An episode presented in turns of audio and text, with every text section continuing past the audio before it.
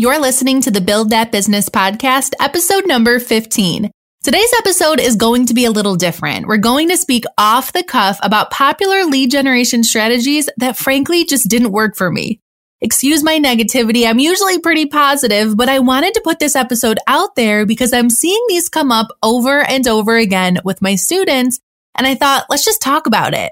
Now, you may listen and think, Linz, that lead generation strategy works great for me. And if that's you, then keep going. I'm not saying that these don't work at all. I'm saying that they didn't work for my business. I've had my fair share of trying things that didn't work in business. And if I can help you avoid some of these mistakes, then you better believe we're going to talk about it. So ready to hear more about what I've tried and failed at? I can't say I'm really ready to dive into my failures, but hey, let's give it a go. Hello there, and welcome to the Build That Business podcast. Lindsay J. Williams here. I'm a small town mama from Niagara Falls, New York, with big, bold dreams. I'm also a successful solopreneur on a mission to help you build, grow, and scale your business. And I'm a damn good cheerleader, if I do say so myself. So I'll be with you every step of the way, girlfriends. Here, we share tangible tips and inspiring stories from entrepreneurs just like you, making their business dreams happen. We talk about the triumphs and the struggles of life as an entrepreneur. So, what do you say? Are you ready to turn your passion into profits? Are you ready to build that business? I thought you might say so. Let's get to work. Okay, like I said in the intro, we're going to dive into lead generation strategies that I've personally tried and that just didn't work. And for reference, I'm a wedding stationer, so I design custom invitations, programs, menus, things like that. The strategies I'm going to talk about today, I'm sure you've heard of these. They're pretty popular and I fully intended for them to work, but they just didn't. That's part of being an entrepreneur. There will be many things on your journey that you will try and fail at, but there will also be things that you try and that work like gangbusters.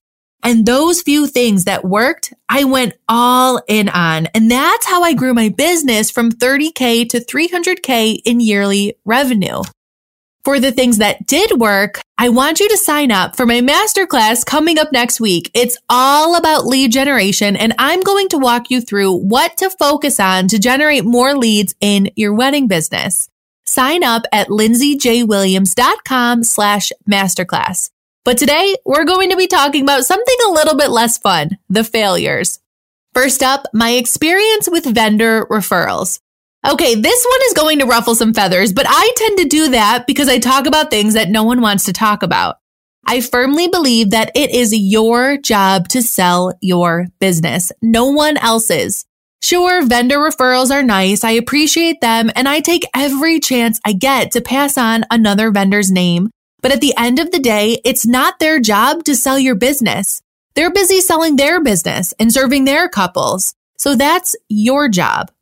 I want you to connect and network with other couples for the sake of creating a community, not for the hopes of getting referrals. I'll tell you a little story. A couple years into my business, I had this thought that I would try to connect with local venues and planners to see if I could drum up some leads that way. I scheduled appointments with 20 or so vendors and created these beautiful sample binders and little gift card boxes with handcrafted bows that they could give out to their couples. I met with these vendors and showed them my work and offered to deliver these little boxes that they could give to their couples as a gift.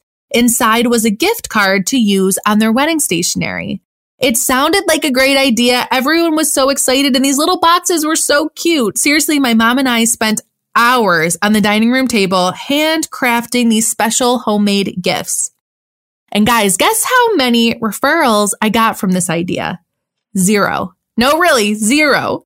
I must have handed out hundreds of them and had dozens of meetings with other vendors who were all so excited about them. I spent hours and boatloads of money printing sample binders that they could share with their couples. But at the end of the day, it wasn't their job to market my business to their couples. They have their own stuff to do. They have their own businesses to sell.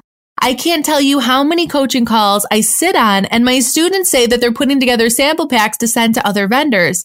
I immediately tell this story and I caution against it. Instead, form relationships with those vendors and the referrals will naturally come. And if they don't, well, to be honest, I'm going to help you with lead generation strategies in that free masterclass I mentioned.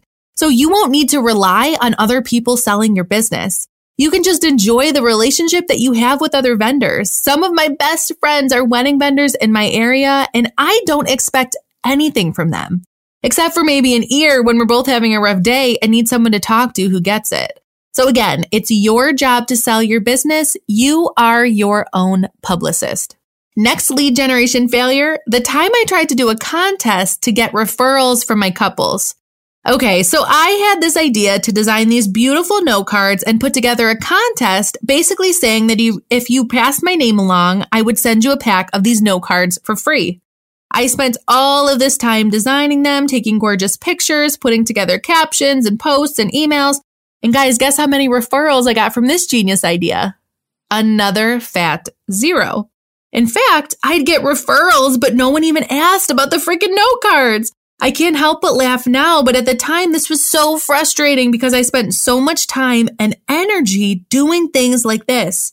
I have tried everything in the book to basically bribe my couples to pass my name along. I'm just going to get totally transparent here and pull back the curtain. I've done contests and thought about kickbacks. I've considered it all. But at the end of the day, the only way to get quality referrals is to serve your couples well. You do that and they'll tell their friends. If you give them a good story to tell about their experience with working with you, they can't help but share it. Really. Ditch the contest and the referral fees. Just serve them well. Love up on your couples and they will sing your praises. Last example I want to talk about is my experience with paid vendor sites. I'm not going to name names, but you know what I'm talking about. This is probably a question I get weekly. Lindsay, should I sign up for XYZ? My answer to that question is no. I don't think you need them. Yes, I have had students who have luck here, but if I'm being honest, for me, it was a waste of money. I would get the occasional lead, but the leads were not couples I've connected with, and therefore that lead was cold.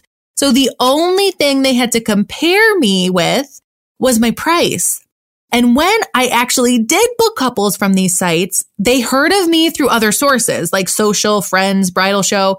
So they probably would have booked me anyways, and I didn't need to spend that money on the site. Also, a word of caution here. These sites will give you awards that I'm telling you will stroke your ego. The couple's favorite award, the top vendor in your city award. They'll be so tempting to post about and to put on your websites. But hear me, girlfriend, and this is a big but. Are those awards actually generating leads or are they just making you feel good? Now, I mentioned something earlier about the leads being cold. I'm going to dive deeper into what I mean here about a cold lead versus a warm lead in my upcoming masterclass next week. So I want you to join. The link again is lindsayjwilliams.com slash masterclass. Once you spend an hour with me, you'll see so much clearer on what actually works to generate leads and what you need to focus on so that you can create a lead generating machine for your business. No more trying all these things like I did. I wasted so much time on things that just didn't work. Don't be like me. Learn from someone who has gone down the path before you. I'm going to show you what works and I'll be totally transparent about what didn't work. Sign up at lindsayjwilliams.com slash masterclass. But don't wait. The free class is happening October 19th, 20th, and 27th. If you catch this episode and you're too late to sign up, still head over to that link and get on the wait list for the next class.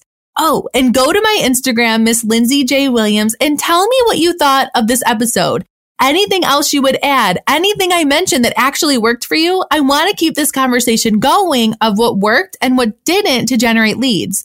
Let's keep building those businesses together, girlfriends. Thanks so much for tuning in, and I'll see you next week, hopefully in the masterclass. There you have it. We just finished another episode of the Build That Business podcast. For a recap of the show, head on over to lindsayjwilliams.com slash show notes. And if you're looking for a community of like-minded creative entrepreneurs, join us inside our private Facebook group at lindsayjwilliams.com slash group. I can't wait to see you there. Oh, and P.S. If you love this episode and never want to miss an opportunity to be challenged and inspired, click subscribe now. Keep on building that business, girl girlfriends.